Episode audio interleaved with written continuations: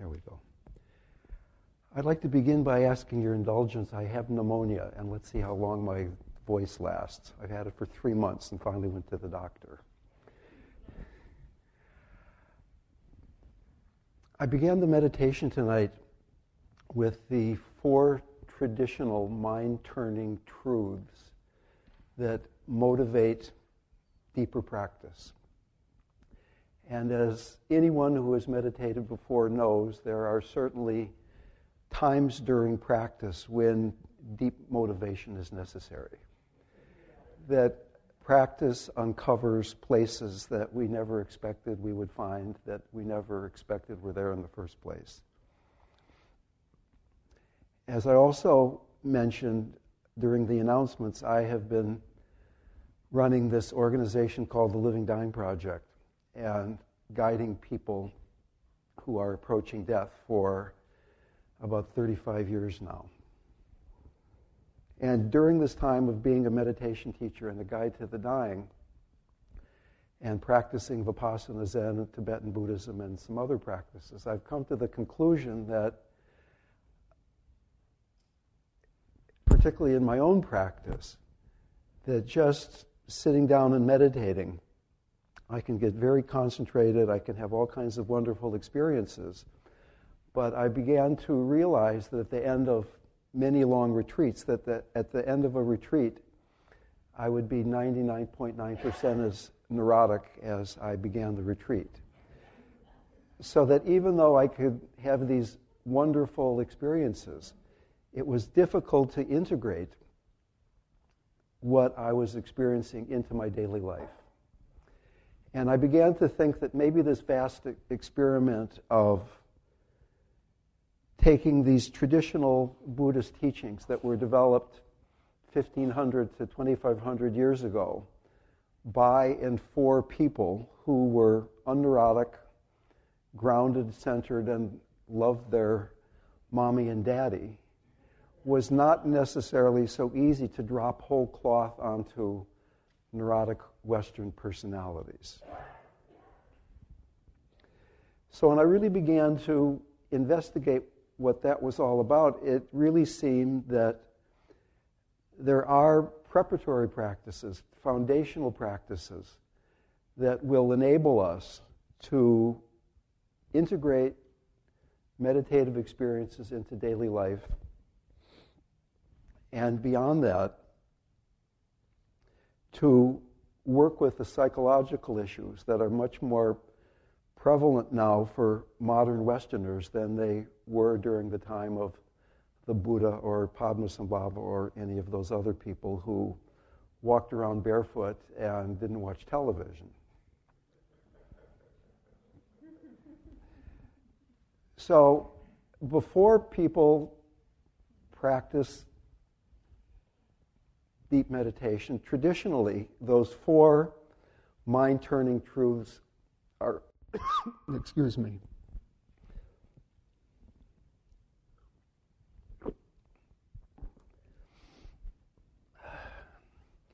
Are contemplated. We're going to die, but we don't know when. Life is precious. There is karma and there is suffering. We're in Berkeley, so clearly everybody knows those truths intellectually.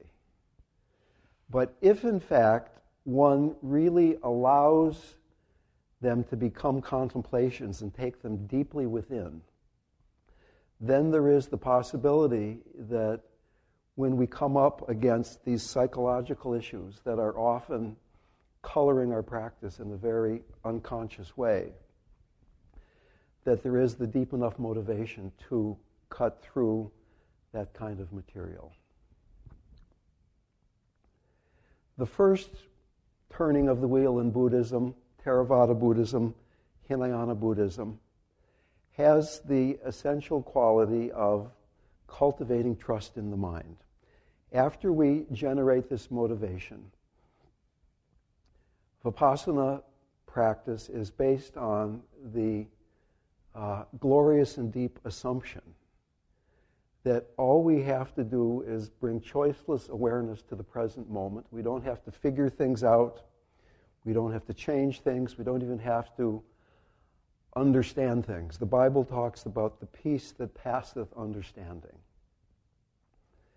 So we're trusting the nature of mind that all we have to do is pay attention.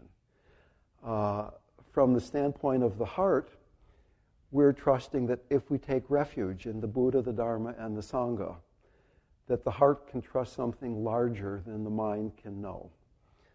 And when we're talking about the Buddha and the Dharma and the Sangha, we're not really talking about the historical Buddha. We're talking about the fact that freedom, ultimate freedom, does exist. There is a way to that freedom, and there have been countless people throughout the ages that have trod that path to ultimate freedom. And that our practice is supported by the practice of all people who have ever practiced before and are practicing now. That you and I are not practicing alone, that there is a blessing, there is grace that is available if we but open to it as one of these foundational stages before we plunge deeply into practice.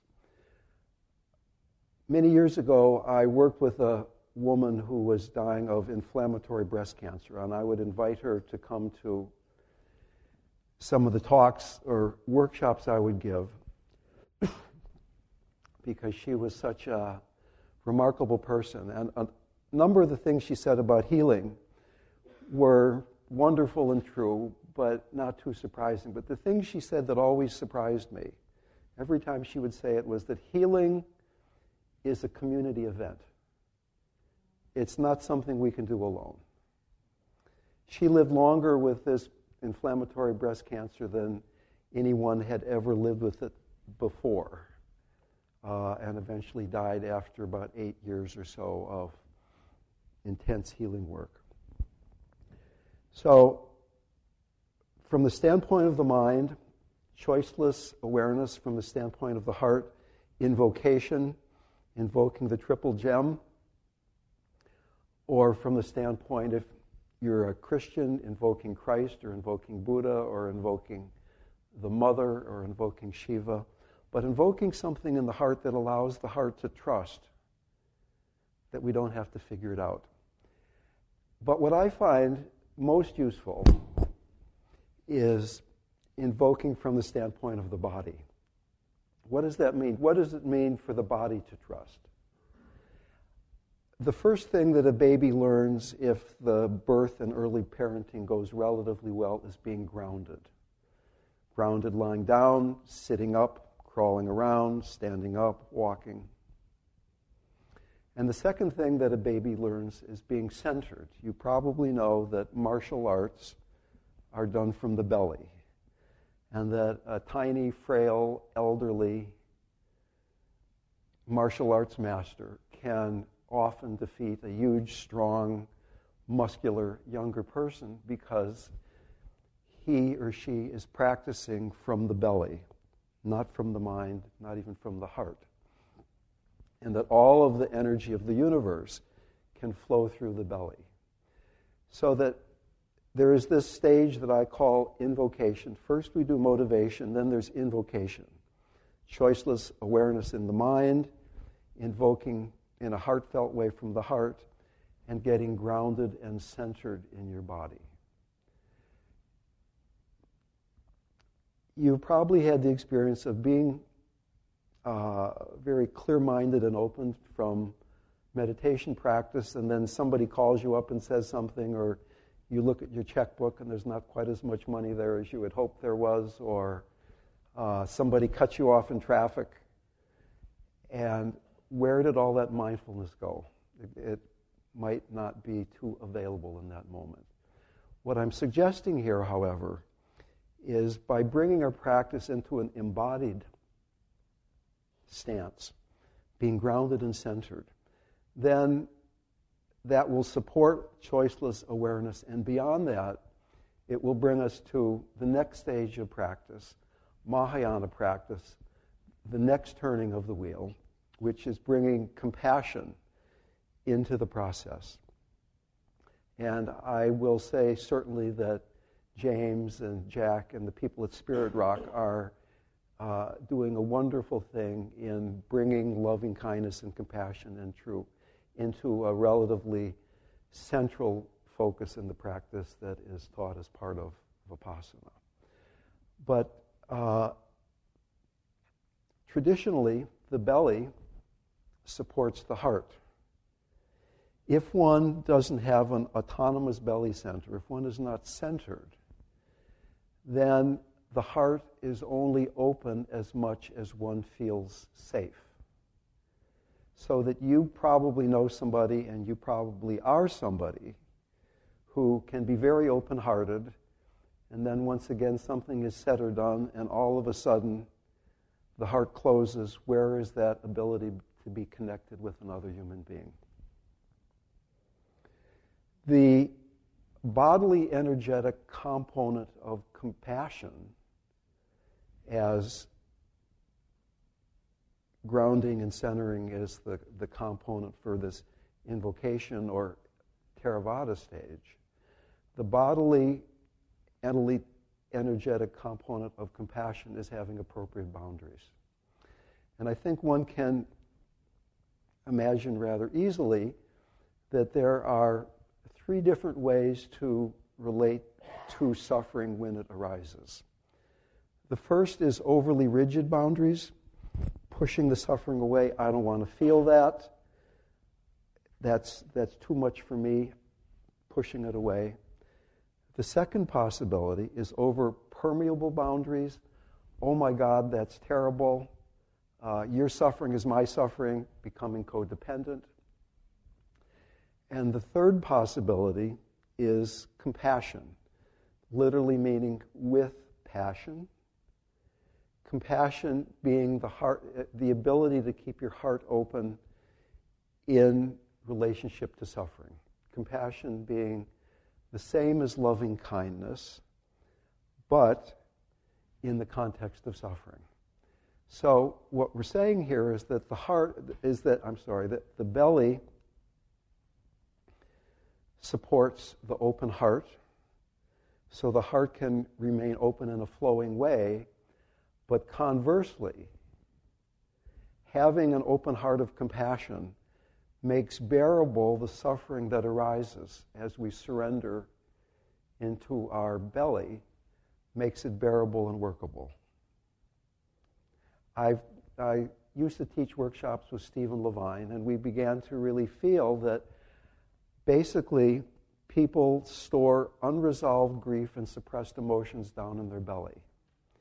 So, this process of becoming centered, this surrender, this dying into the belly center, will begin to reveal and uncover long held and suppressed emotions. Rumi famously said that grief is the garden of compassion. Grief is the garden of compassion. Grief has the quality of being separated from someone who's died, from an identity that's been lost. And compassion has the quality of being connected. The qualities of compassion are spaciousness, connectedness, and warmth. So, if in any moment you should feel contracted or cold hearted or disconnected, in that moment you're not feeling compassion. And my strategy in life is if I can really feel my heart of compassion, I'm willing to do or say almost anything at all. But if I can't feel my heart, then I fall back to the strategy of being nice, of being kind. So you might even contemplate the practice of going through a chunk of your day where what you're paying attention to is does my heart feel spacious? Does it feel warm? Does it feel connected? And from outside, the way you're behaving the actions that you're manifesting could look exactly the same to somebody else, whether it's coming from a place of codependence or a place of even pushing a suffering away. But the karma that's accrued, the healing that is potential for you, if you are acting from compassion, is much different than the same actions performed with a closed heart. It is now almost two months since New Year's, and uh, yet I would like to talk about New Year's resolutions. And the resolution I came up with that, it, that includes all other good resolutions is I resolve to act from compassion toward myself and all other beings. And that includes then losing weight and taking, uh, taking care of your body and working with your addictive processes and all those kinds of things. What would it be like to live a life in which you weren't wondering about do they like me? Am I going to get enough? What's really going on here? But asking, is this a compassionate action?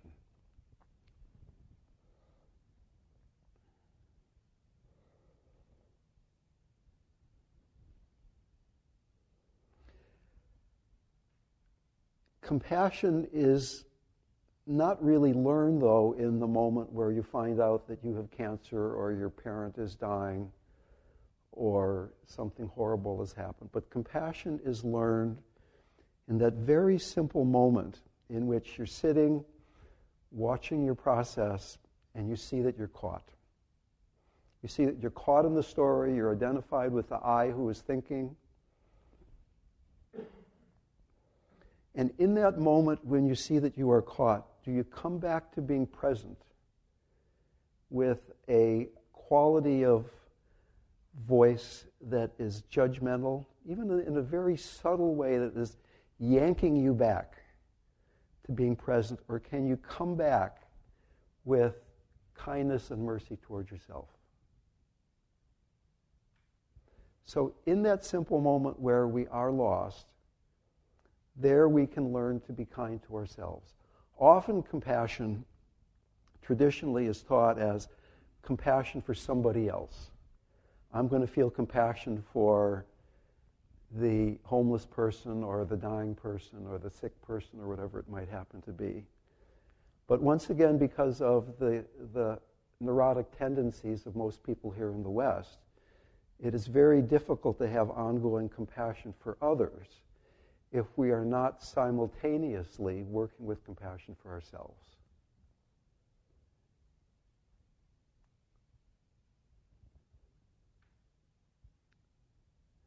So I find this interface between doing vipassana or being centered in my belly, invoking in the, in the sense of being grounded and centered, the interface between that and the heart is where a lot of healing happens in my life. Really watching where my heart closes to whatever is arising as I keep surrendering. Thomas Merton said, Love and prayer are learned in the hour when prayer becomes impossible and the heart turns to stone. So it's easy to have an open heart when you're looking at somebody you love, beautiful music is playing, you've just had a great meal, or you're in the middle of a serendipitously wonderful meditation. But in that moment where your mind is chaotic, where meditation is falling apart, where relationships aren't going so well, whatever it might happen to be, that is the moment where we can cultivate compassion. Beyond that, when you are dying, at the moment of your death, it may be that you are sitting in a car with the person that you love the most, and he or she is screaming in terror. It may be that when you are dying, that total strangers are ripping your shirt off and pounding on your chest. It may be that when you're dying, your bloodstream is filled with uh, opiate drugs so that it's very hard to focus the mind. So, if in fact we're counting on the opportunity to die where the angels are playing their hearts and harp, harps, hearts, harps, and everybody is smiling and it's a very calm moment, uh, we might really be out of luck.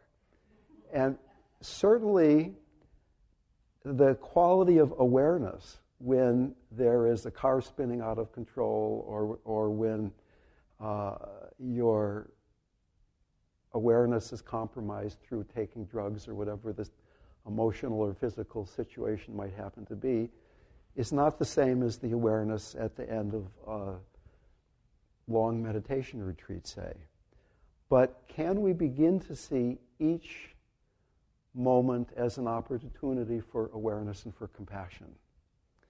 The most beautiful Americans I have ever met, almost without exception, are people who are almost dead, which may sound kind of strange, but I choose to be around dying people not because I'm morbid or not because I'm Mother Teresa in drag or something like that, but because, in fact, being around someone who's approaching death is a very enlivening and awakening experience. Fear of death is equal to lack of enlightenment. Any place where you or I are caught in our identification with separateness is a place where you're going to be afraid to die. The New York Times did a survey a while back what are you most afraid of? Number one was speaking in public, and number three was dying. I, I you know, I, I really don't remember. Uh,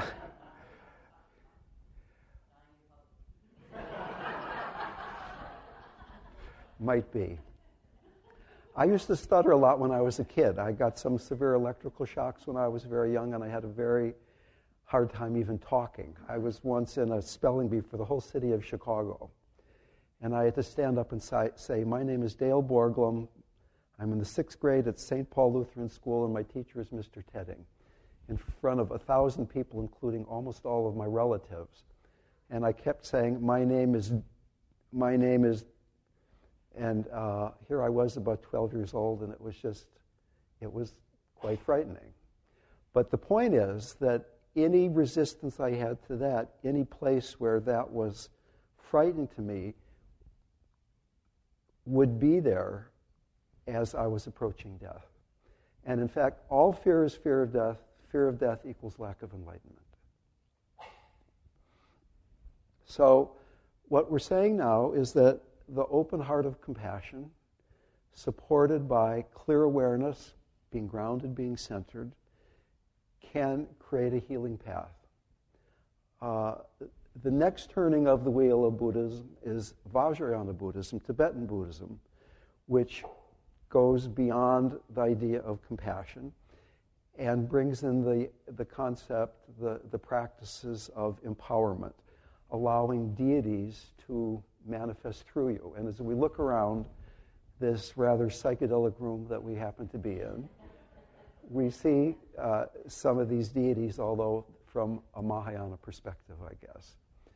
But what is being suggested here is that when the heart becomes open and spacious enough through doing awareness practice and compassion practice, then there is a quality of selflessness. There is not somebody an I who is doing the practice anymore. And in this, through this selflessness, then arises the possibility of the sacred that you have invoked in the beginning the Buddha, the Dharma, and the Sangha, the Christ, the Mother, operating through you.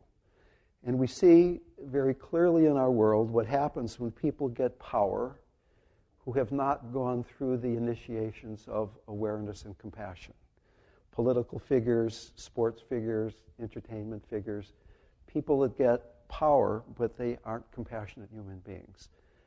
Uh, how difficult it is for them not to make a complete mess of their lives.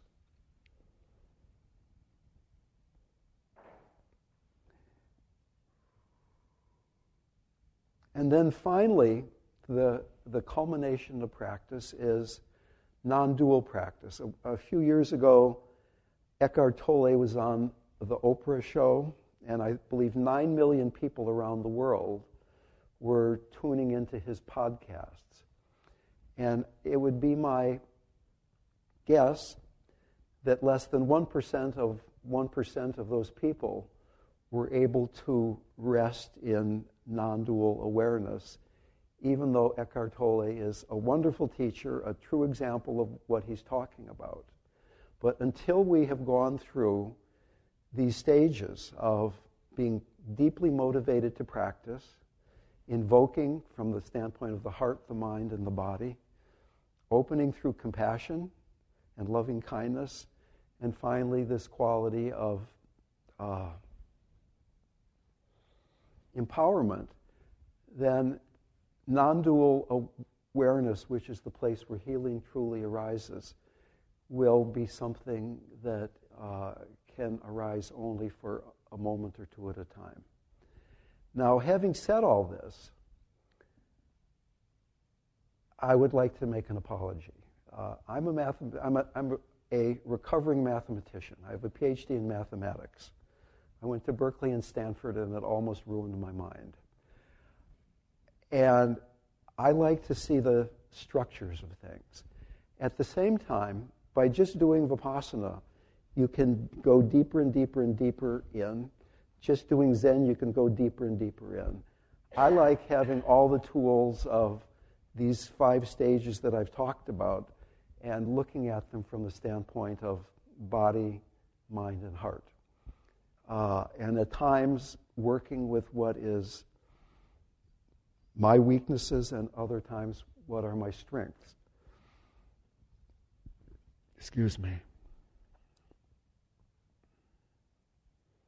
So, as I mentioned before, I've done all this meditation practice, and I can't sit down and go into some of these quote, rarefied states, unquote. But at the same time, because of certain things that happened in my childhood, I have a hard time staying grounded.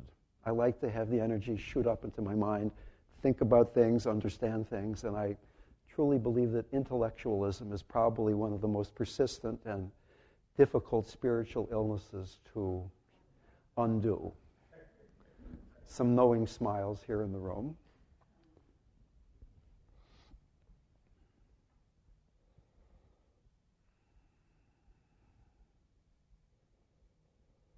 So let's see, I'm supposed to do this until uh, for 9 to 8 till, okay. More time, okay.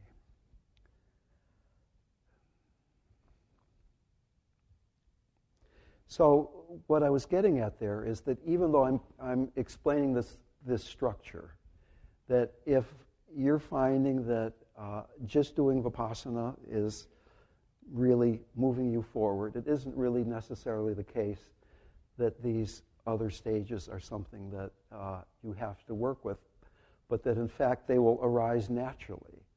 Uh, my first meditation teacher was Suzuki Roshi, the founder of San Francisco Zen Center, and his practice was simply just sitting. And yet, he was one of the most loving, kind, soft human beings I've ever met. He, he didn't really talk about compassion, he didn't do compassion practices but when he laughed, his laughter was like the sound of a bubbling brook. So clearly, by just sitting, you can come to all, all you, you can come to the end of the path. At the same time, I find, for myself at least, that bringing in compassion, it really makes bearable and workable things that I have been very busy rejecting and pushing away. So that you and most of you didn't spend 10 years studying mathematics, so you probably didn't end up getting quite as neurotic as I did. But at the same time, in Vipassana, it is at times difficult to be aware of the voice in you that is directing the practice. There's this part of you that's saying, more concentration, I should, I, am not doing too well today, uh, and uh, the superego, the judging mind, is often not very open to awareness. So that by bringing compassion, by bringing a soft heart, a merciful heart, a kind heart into practice, one can begin to see, as I suggested earlier, those places where the heart is closed and we're caught in an idea of who we are and how we should practice. So, just as an example, suppose that your mind is like a window frame. And through this chunk of uh, window frame that is your mind, you can see the sky. The, sky is blue, and there are gray clouds passing through the blue sky. And into this chunk of sky that is bounded by your mind comes a gray cloud of anger, of happiness, of lust, of joy. Good, bad doesn't make any difference. If the window frame is small enough and the cloud is big enough, what is the experience? I am happy, I am horny, I am joyful, whatever it might happen to be. However, if then through practice, through compassion of, of really allowing the heart become more and more spacious, the same size cloud can come into that same chunk of sky. And now the experience is there is this blue sky, and there's the gray cloud, but the window frame is big enough that you can see the cloud contextualized in the sky. You can also see that it's moving, that it's coming, and eventually it's going to be gone. We don't know exactly when, but it's an, a profoundly different experience to be identified with that cloud than to just allow yourself to see it as a passing mind body state. Another metaphor suppose you lost something and it's dark and you know it's on the ground somewhere. So you pick up a flashlight and you're looking around for what it is you've lost. And aha, there it is. Now, usually we identify with either I'm the guy who's got the flashlight or I am that object that my flashlight is shining on. Like I am happy or I'm angry or whatever it might happen to be. But what happens as practice deepens is we have the experience that we're not the guy holding the flashlight, we're not what the flashlight is shining on, we're the flashlight. We're awareness itself. We're consciousness meeting an object.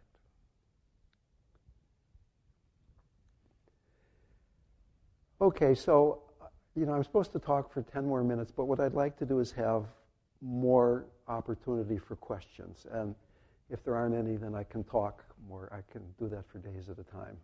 But uh, yeah, please. In fact, I guess we're supposed to do a thing here with a microphone. Would, would you mind? Would somebody pass that back? Thank you.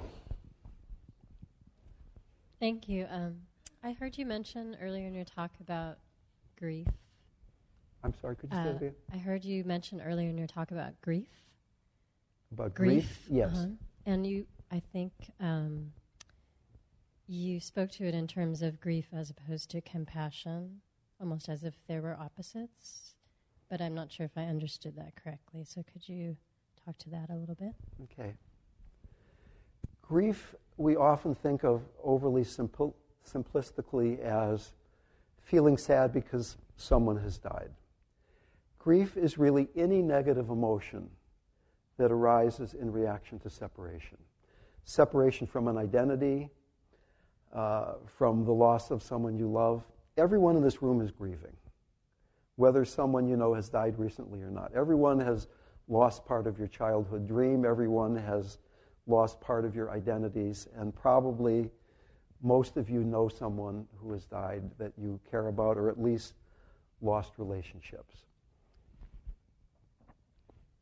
But grief is that quality of, of negative emotion in relationship to separation.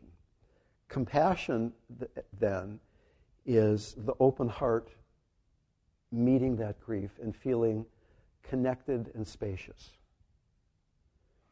And as I said before, Rumi's quote that, that grief is the garden of compassion is really suggesting that it is grief that blocks compassion, but it is also the fertilizer that allows compassion to unfold in the garden.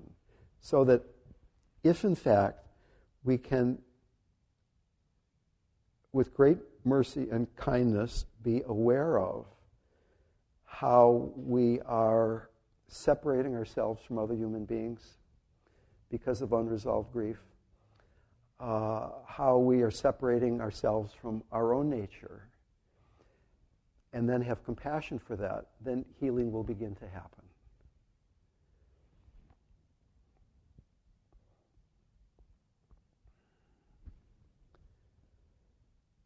I'm just trying to think if there's anything else quickly to say about grief.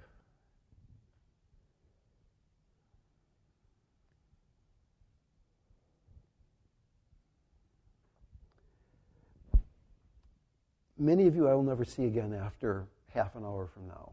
And many of you will not see each other after half an hour from now. Some of you come regularly, but our unresolved grief is what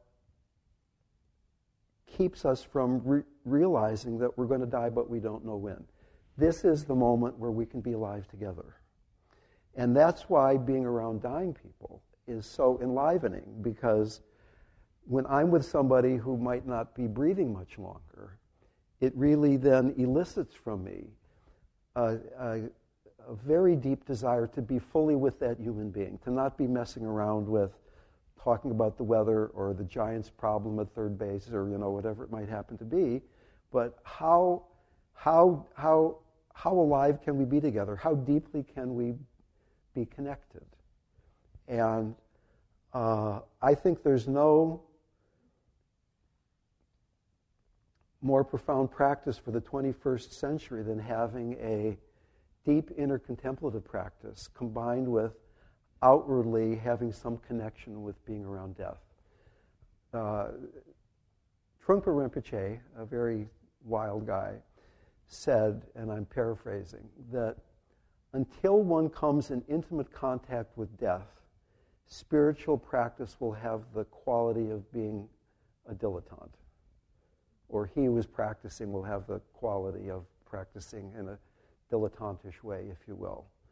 So that, that really, until we actually know that we're going to die in our bones, not just intellectually, it, in the marrow of our bones, until we really know that, then it's easy to be social, to meet people, to meet yourself in a way that isn't confronting that deep quality of grief and separation. So uh, I'll leave it at that. Anybody else want the microphone?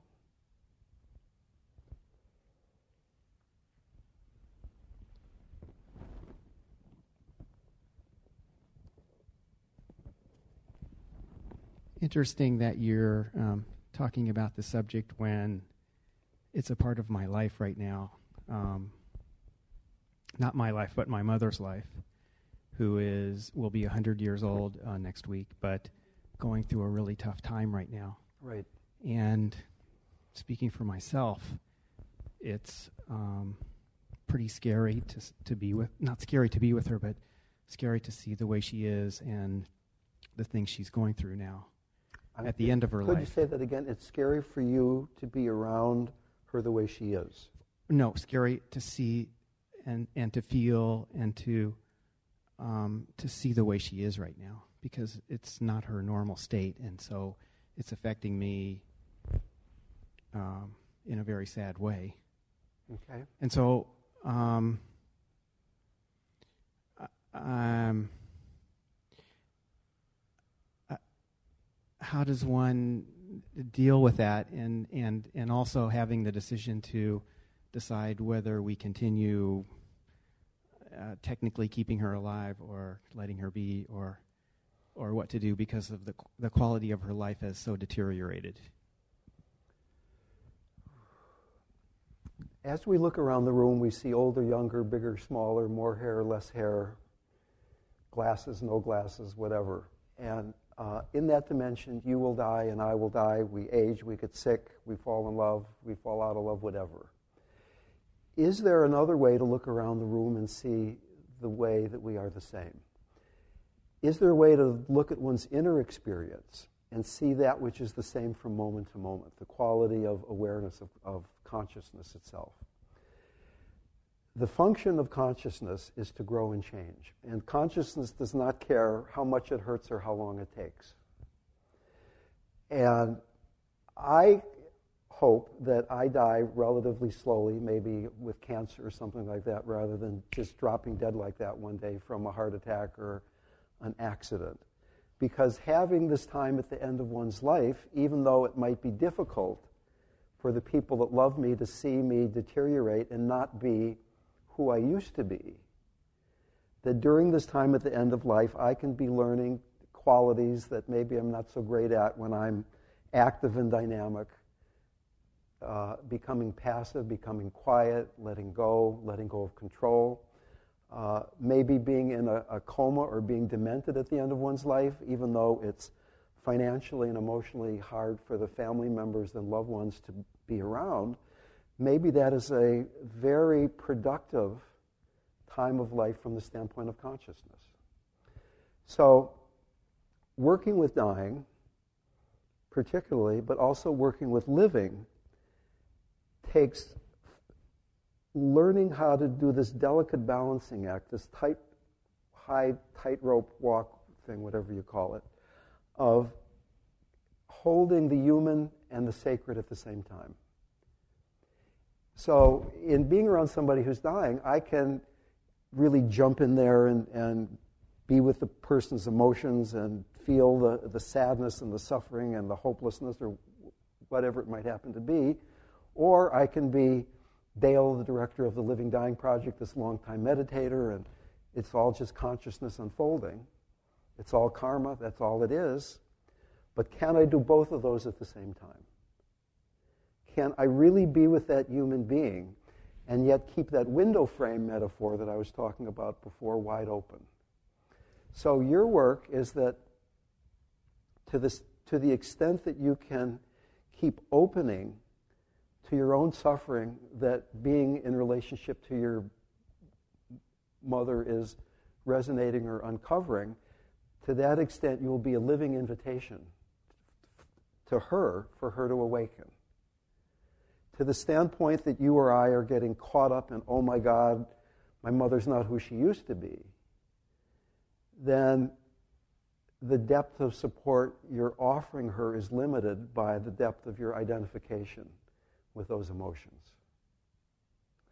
And certainly, it's a lot easier to practice sitting here in a room with the support than it is at your mother's bedside. Uh, my brother's here tonight, David, and both of our parents died uh, with cancer, and uh,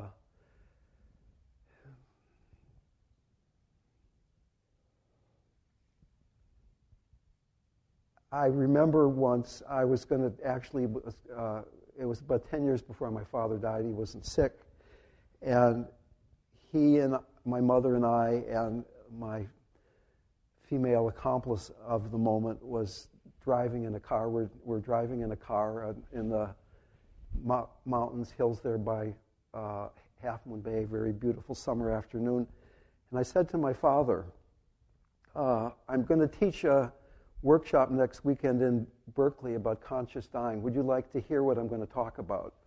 And he said, Isn't it a beautiful day today? He was a Danish Lutheran, as I have been blessed with also. And he, he, didn't, he obviously didn't want to talk about that. Ten years later, he's lying in a hospital bed, and it was less than a week before he was going to die. And I said to him, uh, What do you think is going on with you right now? And he could have said, Isn't it a beautiful day today? But what he did say was, I don't know, what do you think? So he invited me in. And that asking that provocative question, seeing what kind of permission is there, is a, a really useful quality when somebody is approaching the end of life. And I said, Well, I really hope I'm wrong, Dad, but it looks to me like you're dying. And uh, he said, You know, that's what I think too. And he and I had the first real conversation that we'd had in our whole life. And he said, Go home and tell your mother that I'm dying and I want to talk to her about it. So I came home and I said, Mom, uh, Dad and I were talking, and he feels that he's dying and he wants to talk to you about it. And she said, No, he doesn't.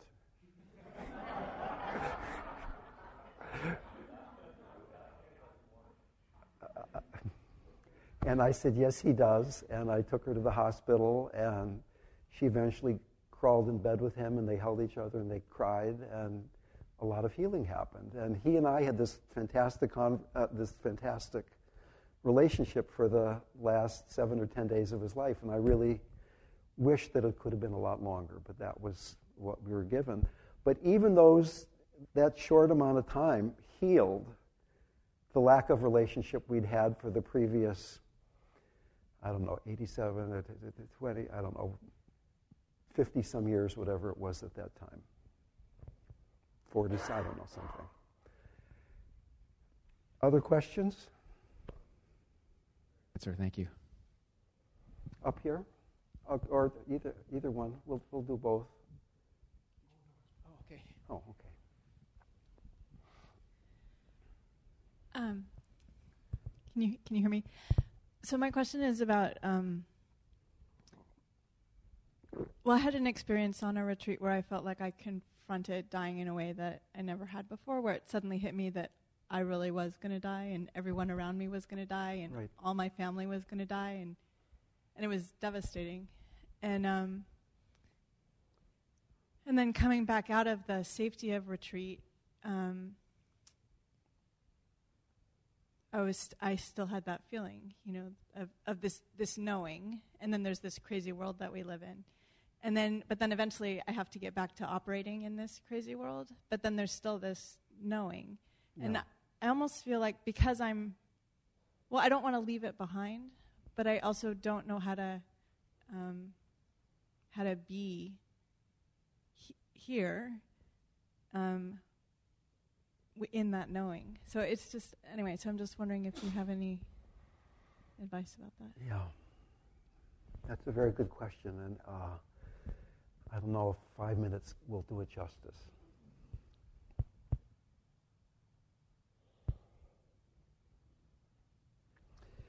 There's, there's a couple of things I can say to that. And the first is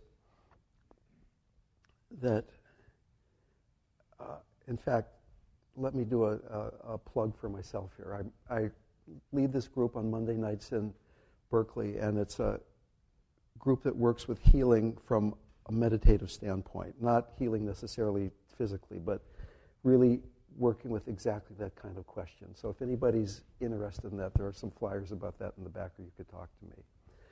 But my experience is that as one begins to surrender into the belly, or just doing regular vipassana practice, that one begins to sometimes at a manageable rate and sometimes at an unmanageable rate uncover psychophysical blocks to being fully present. And often in Vipassana practice or in Buddhist practice in general, one gets caught in the trap of paying attention to each breath or each thought, and, or at least trying to, and in the attempt to do that, losing the forest for the trees. That, in other words, there's an underlying energetic emotional state through which all thoughts, all experience is being filtered. And if one can, at times during practice, widen one's focus and feel qualities of, and I forget the emotions you just mentioned, but uh, I'll just make up some that don't necessarily apply to you. But you're meditating, and for instance, for me, uh, when I sit, there tends to be planning. And if I watch the planning and I widen my focus, I'll feel that underneath that, there's a desire to stay in control. And if I widen my focus more, underneath that, there is a feeling of the world isn't safe. And underneath that is the sense that I'm afraid.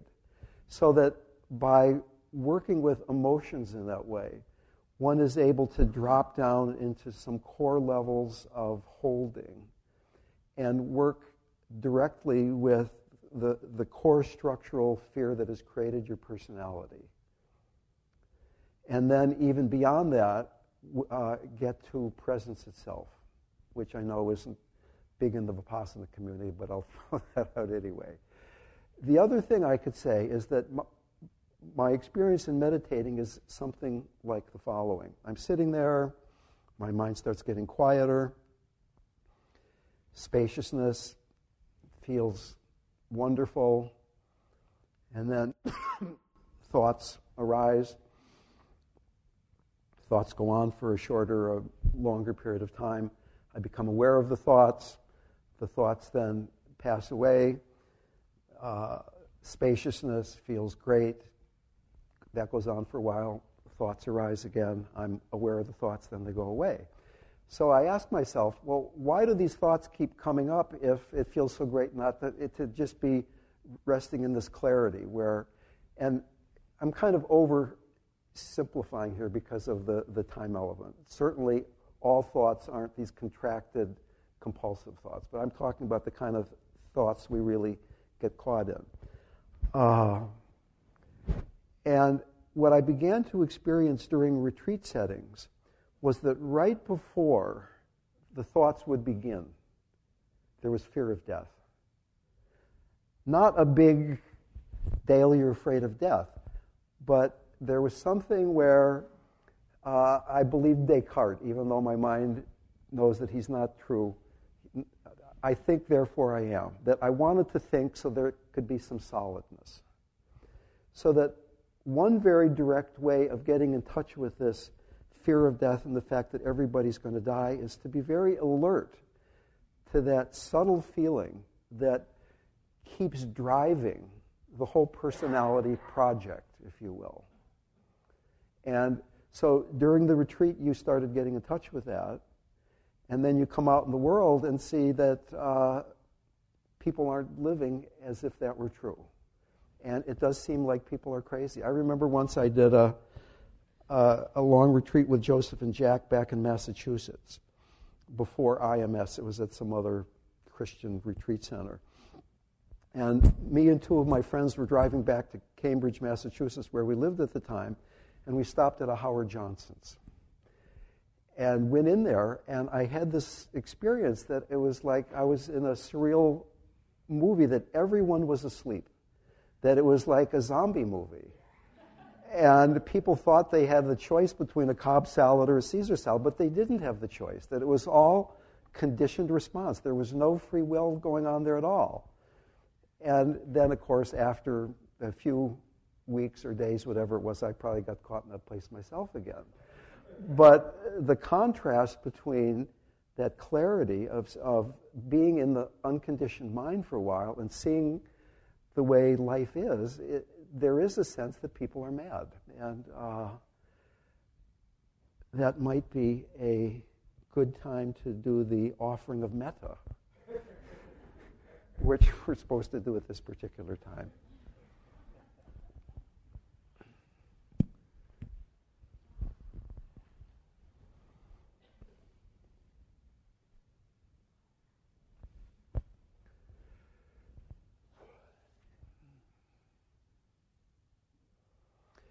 As we bring this evening's practice to a close, please dedicate any wisdom, any merit that has come to you through sitting, through listening to or thinking about the Dharma. Please dedicate this merit to the well being of all sentient beings on this planet. having a deep wish that you yourself be liberated from suffering, that you yourself be happy. Having a deep wish that those you love be free from suffering and are happy. Having a deep wish that all sentient beings be free from suffering. And if you are willing, if you wish, dedicate not just this evening's practice, but de- dedicating your life itself to the, pra- the, the practice of awakening and becoming a force for healing and compassion in this world so that wherever you go, healing and compassion are spread, that you are a healing force in the lives of those that you come in contact with.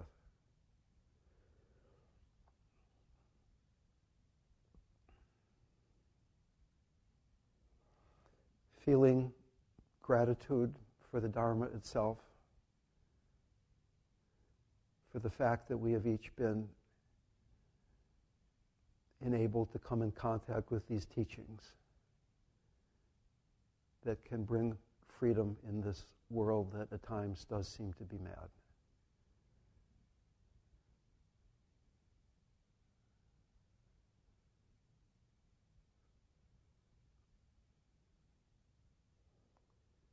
And sending loving kindness to all beings,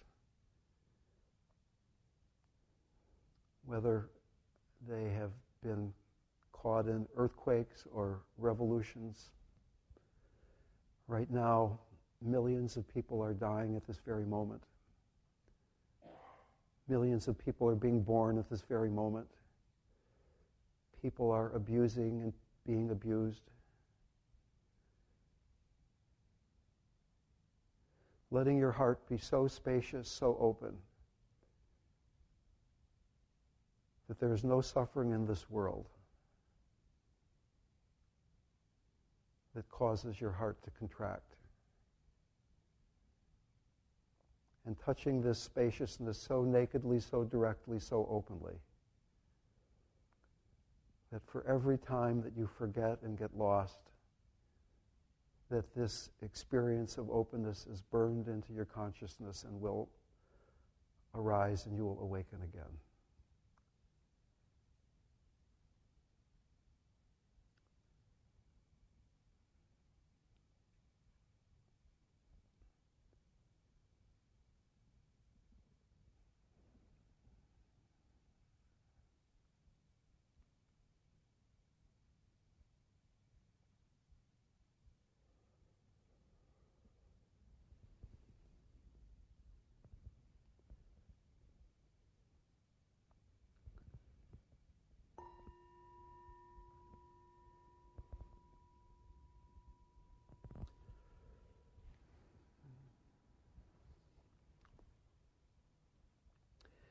Before the British came to India, there was no word for thank you in the languages native to India because it was felt that if you had it and I needed it, you would give it to me, and if I had it and you needed it, I would give it to you. And that thanking creates a giver and receiver.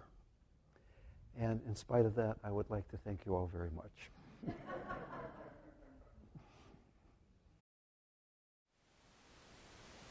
Thank you for listening.